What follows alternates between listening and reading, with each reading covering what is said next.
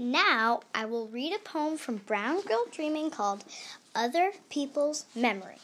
If you're reading along, this poem begins on page 17.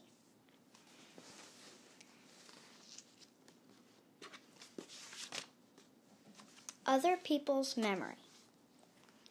You were born in the morning, Grandma Georgiana said.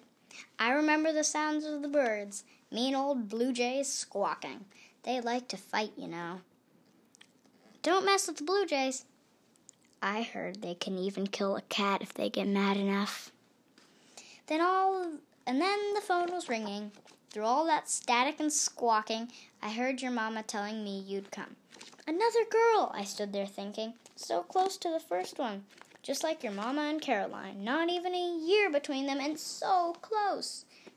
You could hardly tell where the where one ended and the other started. And that's how I know you came in the morning. That's how I remember.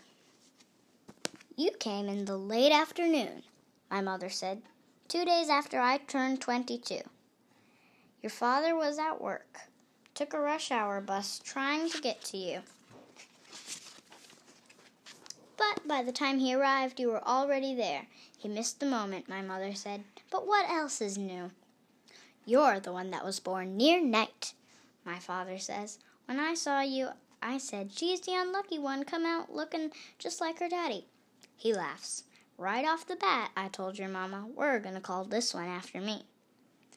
My time of birth wasn't listed on the certificate and then got lost again amid other people's bad memory. That's it for today. Bye.